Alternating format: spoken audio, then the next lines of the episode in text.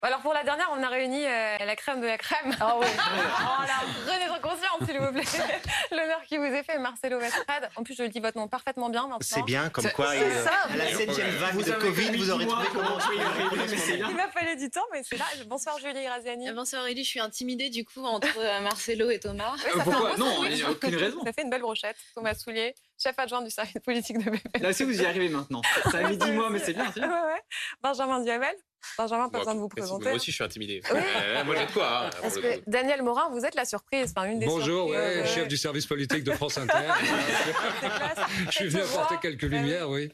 Ah oui, et vous étiez mais... agréablement surprise, j'ai vu. L'homme qui me fait rire tous les matins. Ah. Mais vraiment, oui. mais qui me fait pleurer de rire. Et on, on commence l'émission ou pas? Ouais, ouais, on est bien là. On y va, ouais. On va commencer avec ce mercato qui continue à l'Assemblée nationale. Le député La France Insoumise, Éric Coquerel, ça y est, a été élu à la tête de la Commission des Finances. L'idée, c'est pas de contrôler ou je ne, faire, je ne sais quelle, faire quelle chasse aux sorcières, personnelle ou individuelle. Il paraît que certains l'ont fait dans le temps. Donc vous voyez qu'il n'y a pas besoin d'avoir été une majorité de gauche pour le faire. Moi, c'est pas mon intention. Par contre, si je peux me servir euh, de lever des, des secrets fiscaux pour euh, travailler avec la Commission sur les questions d'évasion fiscale, je ne m'en priverai pas.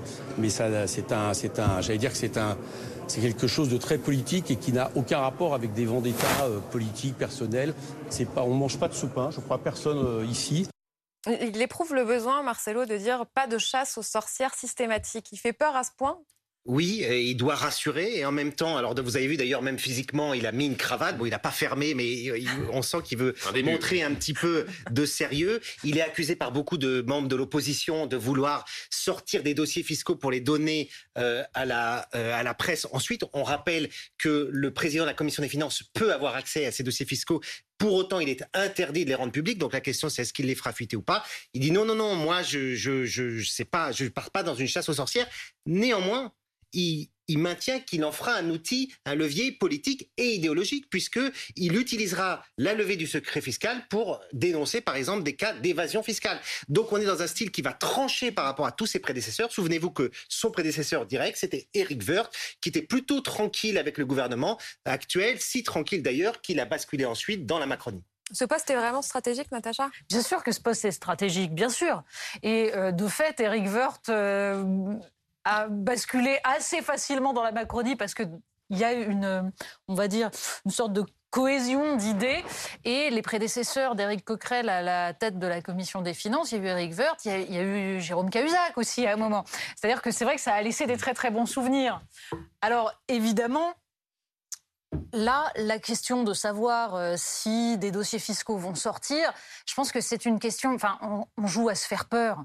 Et après tout, il n'est pas illégitime de considérer que celui qui est à la tête de la Commission des Finances, parce qu'il incarne l'opposition, et c'est la règle démocratique, peut aussi faire valoir une position qui est une position tout à fait légitime, lutter contre l'évasion fiscale. Enfin, l'évasion et l'optimisation fiscale, c'est quatre-vingts milliards par an. Donc, lutter contre, c'est bien. Après, la question est de savoir si... on va être dans cette lutte ou si on va être justement dans quelque chose de plus personnel contre des individus. Pour ma part, j'ai tendance à penser qu'il faut, il faut toujours espérer en les, en les gens et donc j'ai plutôt, je pense que ce ne sera pas forcément une chasse aux sorcières. Mais... c'est vrai que c'est très drôle de voir euh, cette situation se jouer. C'était vraiment euh, plein de suspense, euh, Thomas, parce qu'on pensait euh, que Éric Coquerel, oui, bah, c'était euh, le scénario le plus probable. C'est vérifié maintenant, mais mmh. il y a eu plusieurs rebondissements. Il y a eu le moment Charles de Courson. Oui, il faut dire que c'était plutôt un vrai faux suspense, que certains ont joué un peu à se faire peur durant toute la matinée. Comme il n'y a pas de majorité absolue à l'Assemblée, que c'est compliqué, mais par conséquent, il n'y a eu pas un, pas deux, mais trois tours pour euh, voter. Et entre le deuxième et le troisième, bien, il y a eu des... interruption de séance. Certains sont parlés en coulisses. Certains ont tenté d'avoir un accord entre le R N, L R, puis deux de Liberté et Territoire. Eh bien, ça fait vingt et un députés. Et NUPES, ils sont vingt. Ils ont dit, si on vote tous ensemble pour un R N ou un L R, ou même Charles de Courson, Liberté et Territoire, eh bien, on fait tomber Éric Coquerel. Ils se sont dit, on le fait. Eh bien, beaucoup chez L R ont dit, surtout pas ça, c'est le baiser de la mort. On va titrer, ce soir, le titre serait l'accord R N L R. Donc ils se sont dit, on débute le mandat, déjà que c'est compliqué, on ne va pas faire ça. Et donc, il y a eu ce vrai faux suspense durant à peine une heure. Et sans surprise, donc, Éric Coquerel a été, euh, a été élu. Je rajoute une chose que disait Natacha. Évidemment, c'est un poste clé, c'est un poste prestigieux. On parlait euh, des documents fiscaux, mais aussi parce que tout examen du budget va passer par Éric Coquerel. Et donc, en tant que président de la commission, il peut mmh. bloquer un petit peu, mmh. faire retarder, embêter sur deux, trois amendements. Et donc, en fin d'année, ça peut être euh, l'homme clé qui embête le gouvernement durant euh, ce moment euh, crucial qu'est l'examen du budget. Daniel Morin, comment vous regardez cette prise de pouvoir de la France Insoumise ? Alors moi, ce qui me fait beaucoup rire et ce qui me fait peur à la fois, c'est que j'ai l'impression qu'avec les législatives, on dépasse les fictions, les vieilles qui pouvaient être Dallas Dynasty et même Succession pour être des plus récentes. J'ai l'impression qu'il y a plus de suspense, il y a plus de tension, ouais. et il va y avoir plus de sang avec ce qui se passe à l'Assemblée nationale. Mais c'est vrai, je suis très concerné par ce qui se passe à l'Assemblée nationale. En général, vous pensez que je suis en train de trembler un petit peu. J'en parle avec Marcelo, qui me rassure énormément à ce chapitre-là. J'essaie d'en parler à Natacha Polony, mais vous savez, c'est quelqu'un d'inatteignable. qui prend, en fait, qui vous prend... avez peur sur ce secret fiscal, donc c'est ça. Prends, alors, c'est sur le secret fiscal, surtout. J'ai peut-être moins peur que vous, mais euh, j'ai quand même très peur. Elle est cliché de France Inter. Mais c'est vrai qu'à propos de la peur, vous sentez vraiment qu'il y avait une peur euh, dans la majorité, Benjamin ? Comment dire, une peur euh, c'est toujours un peu surjoué, parce qu'on est dans un combat politique où on les donnait l'impression que c'était le bolchevisme qui allait arriver oui. à, la, à la Commission des Finances, alors que bien sûr, il y aura des pratiques qui sont différentes. Ce ne sera pas Éric Woerth, ce ne sera pas Gilles Carrez, ce ne sera même pas Jérôme Cahuzac euh, dans la, la façon d'envisager cet exercice de, de la présidence de la Commission des Finances, même si on a vu comment ça s'est terminé. Au passage, ça relativise aussi euh, les comparaisons qui peuvent avoir lieu. Moi, ce que je trouve intéressant dans ce qui s'est passé, c'est si on prend un peu de recul sur les quatre jours. Euh, on a eu euh, hier... Le, le, le, la NUPES qui a hurlé en disant « Regardez, euh, le R N euh, et euh, la, la majorité permet au R N d'avoir deux postes de vice-président. C'est bien la preuve que le système se lie contre la NUPES parce qu'on n'a pas de poste de questeur. » Aujourd'hui, que dit le R N ? « Regardez, le système, une nouvelle fois, se lie contre nous et la NUPES a la présence de la Commission mmh. des Finances. » Au fond, c'est peut-être la preuve que si on regarde sur ces quatre jours, qu'il y a une forme d'équilibre démocratique, c'est-à-dire que on est dans une assemblée qui est renouvelée, on, en, on est dans une assemblée qui est plus équilibrée qu'elle ne l'était par le passé, et au fond, les postes sont répartis. Alors bien sûr, il y a toujours des insatisfactions, peut-être qu'il y a parfois des, des, des jeux politiques, mais au fond, c'est sans doute assez sain que les règles aient été respectées, ou du moins que l'esprit de ces règles semble avoir été appliqué dans ces décisions. Oui, le, le problème, en fait, c'est, c'est le discours autour, c'est-à-dire oui, ce besoin d'hystérie totale. Mais euh, il y a aussi autre chose, c'est qu'en fait, la complexité, c'est qu'ils ne sont pas parvenus à discuter à l'avance pour mmh. une répartition apaisée des postes, en se disant, de toute façon, la NUPES est arrivé très très haut, le R N aussi, c'est légitime qu'ils aient des postes, donc on partage. Et du coup, ça fait qu'on a des... des députés qui sont obligés de voter individuellement. Et moi, je discutais avec un député de la NUPES qui me disait euh, il fallait que le, le R N ait une vice-présidence parce qu'on ne peut pas euh, priver le R N d'une représentation. Et en même temps, faire l'action de mettre le bulletin R N, d'un, d'un R N euh, dans une urne, c'est compliqué à titre personnel. Donc comment on résout ça ? La seule façon, ça aurait été, en effet, de se dire eh ben, c'est légitime. Mais au fond, le vote, au fond, le vote a donné fond... à peu près la même chose que voilà, si c'était mis d'accord. Exactement. Donc, Bertrand, je vous donne la parole dans un instant d'ailleurs. Bonjour. Bonjour. Bonsoir. Bertrand Périer, ainsi que Julie, je ne vous oublie pas. Écoutons d'abord Marine Le Pen. Je la juge dramatique pour le pays parce que euh, je pense que laisser euh, l'extrême gauche de l'extrême gauche à la tête de cette commission, qui est une commission euh, extrêmement sensible, est un euh, signal qui est un signal euh, inquiétant pour l'avenir. Euh, les Républicains portent une responsabilité intégrale euh, dans cette situation. Ils le savent bien d'ailleurs, car euh, ils avaient la possibilité euh, de faire autrement. Ils ont refusé l'accord qui avait été envisagé et qui permettait, grâce à une présidence tournante, euh, d'éviter précisément euh, de confier euh, cette place si sensible à M. Éric Coquerel. Le risque, c'est que les moyens qui sont ceux du président de la Commission ne soient pas utilisés dans l'intérêt de la France et des Français, euh, mais dans l'intérêt exclusif euh, du combat de l'extrême, politique de l'extrême gauche. Ça vous fait réagir, Bertrand ? Oui, parce qu'on a l'impression qu'il y a un surjeu de la dramatisation. C'est l'homme au couteau entre les dents qui va aller euh, violer le secret fiscal, et cetera. Il y a une grande distinction, me semble-t-il, à faire. Euh, d'abord, le président de la Commission des Finances a effectivement la main sur un certain nombre de décisions, de contrôles budgétaires, ce qui est normal. Le Parlement est là pour contrôler l'exécution, euh, notamment des lois de finances et des règles budgétaires. En revanche, sur les situations individuelles, il est soumis au secret fiscal, comme tout un chacun, dont la violation vaut un an de prison. Donc, bien évidemment qu'il n'a pas le droit. Alors, on peut orchestrer des fuites, on peut faire peur à tout le monde. La réalité, c'est que les situations individuelles ne relèvent pas de son office et qu'il n'a pas le droit de divulguer des, infra- des, des, des infractions ou des, ou des informations fiscales individuelles sous peine lui-même de sanctions pénales. On peut aussi se dire, euh, Julie, que finalement, euh, bah, c'est, le plus, c'est le groupe de l'opposition qui pèse le plus, qui hérite de la Commission des Finances, et ça semble assez logique. Bah, il la voulait énormément, hein, pas seulement pour des raisons de prestige, mais aussi pour ce sujet de l'évasion fiscale qui est leur cheval de bataille historique. Alors, c'est vrai qu'il est soumis au secret fiscal, mais il peut quand même déclencher des contrôles fiscaux. Et la simple menace de déclenchement d'un contrôle fiscal en soi est très dissuasive pour beaucoup de gens, et à juste titre, puisque même si on est innocent, c'est quand même beaucoup d'énergie et de temps passé à démontrer son innocence.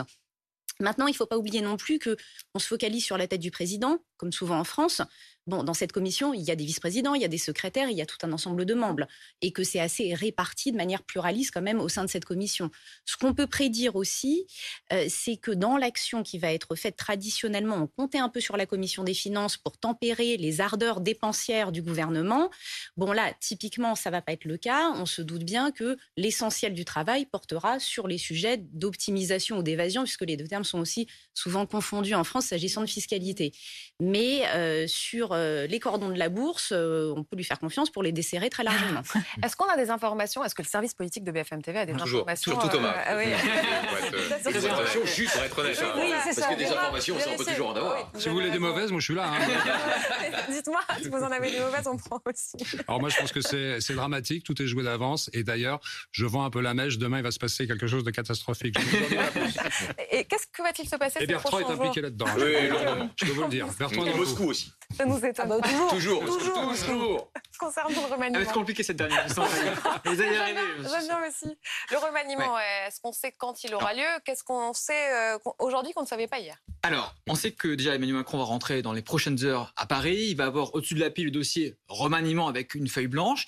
Il va devoir composer son nouveau gouvernement, évidemment, avec Elisabeth Borne d'ici sûrement à mardi matin. On parle d'un remaniement sûrement lundi en début euh, de semaine. Pourquoi cette journée-là ? Parce que le mercredi, il y a un discours de politique générale d'Elisabeth Borne à l'Assemblée à quinze heures, au Sénat à vingt et une heures. Et donc, elle va venir avec son nouveau gouvernement. Pas euh, ceux qui vont bientôt partir ou ceux qui sont sur la sellette. Avec le nouveau, le tout beau euh, nouveau gouvernement euh, d'Emmanuel Macron et d'Elisabeth Borne. Donc, mercredi, discours de politique générale.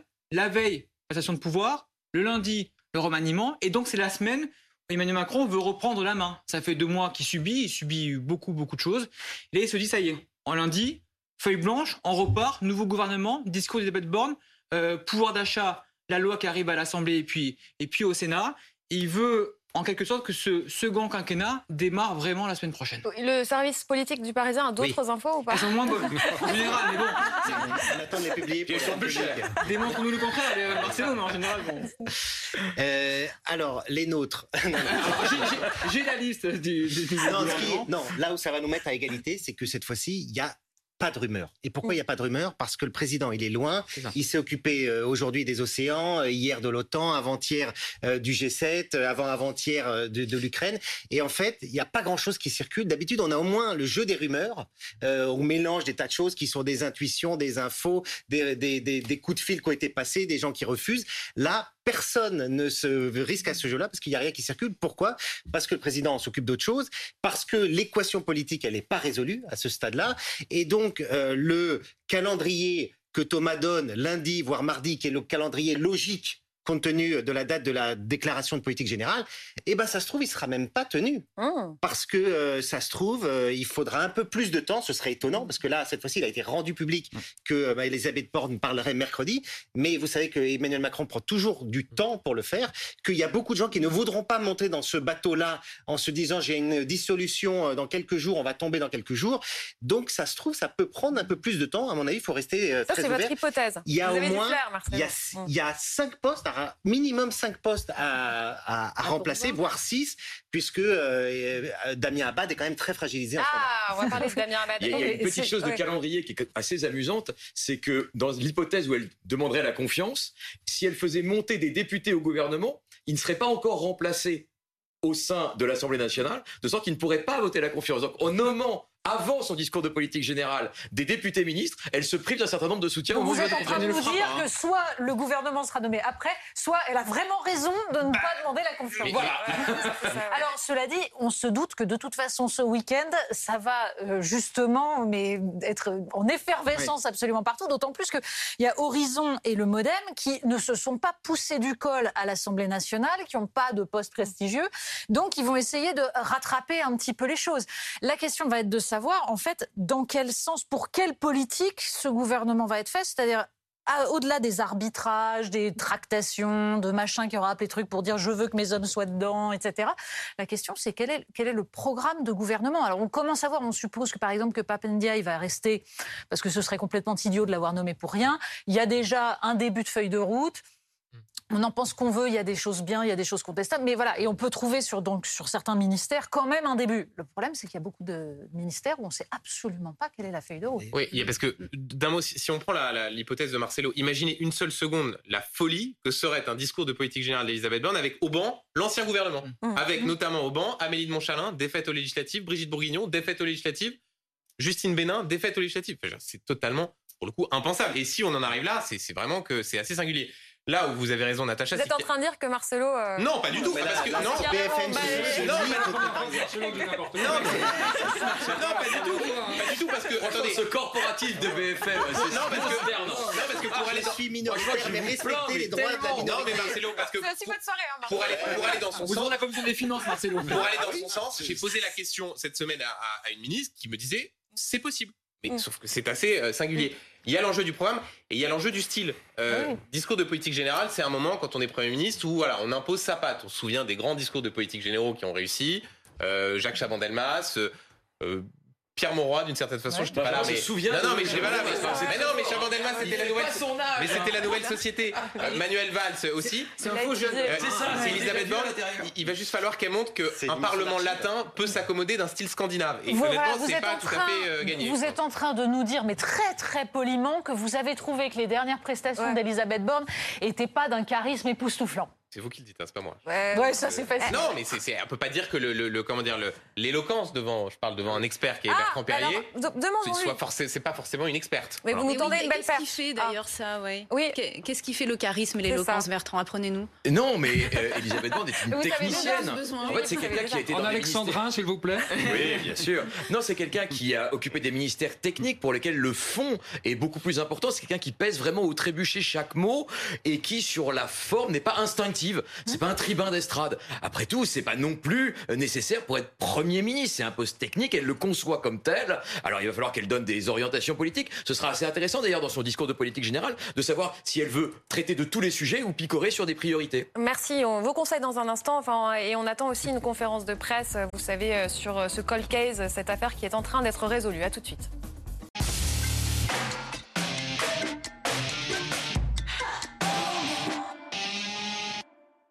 Pôle News continue. Une image en direct pour vous donner le programme. On sait qu'on attend d'ici quelques minutes une conférence de presse sur cette affaire vieille de vingt-sept ans et qui est sur le point d'être résolue.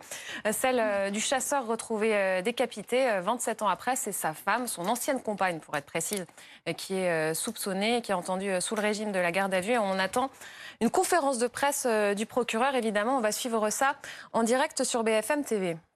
Bonsoir Laure Closier. Bonsoir Aurélie. Vous nous rejoignez pour la dernière de Natacha ? Oui. C'est un peu l'axe de la chose là, parce que vous, vous quittez toutes les deux de la mire. Hein. Oui, ah, moi je vais en face, oui, ça va. Ouais. Vous nous quittez quand même un peu. Bon, on vous a invité pour parler du coup de gueule de Michel-Édouard Leclerc tout à l'heure sur B F M T V, c'était ce matin. Coup de gueule et coup de com', hein. On est habitué avec Michel-Édouard Leclerc. Il réclame une commission d'enquête sur les origines de l'inflation. Selon lui, une partie de l'inflation que nous subissons a des origines suspectes. La moitié... Euh, des hausses demandées euh, ne sont pas transparentes, elles sont suspectes. Et, euh, et d'ailleurs, j'aimerais bien que les députés, une fois qu'ils aient fini euh, leurs négociations euh, pour les représentations à l'Assemblée nationale ou au Sénat, j'aimerais bien que les députés ouvrent une commission d'enquête sur les origines de l'inflation, sur ce qui se passe sur le front des prix, depuis les transports euh, et le, le marché des matières premières jusqu'aux consommateurs, parce que ça nous aiderait beaucoup euh, d'avoir cette obligation de transparence, y compris devant la puissance publique. Il a plusieurs entreprises dans son viseur, Natacha. Oui, il a plusieurs entreprises, mais en fait, on est assez habitué, pardon, mais à chaque fois qu'il y a des périodes de négociation entre la grande distribution et les producteurs, l'agroalimentaire, euh, Michel-Édouard Leclerc fait un grand appel pour expliquer qu'il faut sauver le pouvoir d'achat des Français. Et donc là, on est dans la période de renégociation, justement parce qu'il y a des clauses de renégociation dans les contrats et que les producteurs ont demandé. Nous allons donc suivre la conférence de presse dont je vous parlais sur cette affaire euh, vieille de vingt-sept ans qui est sur le point euh, d'être résolue.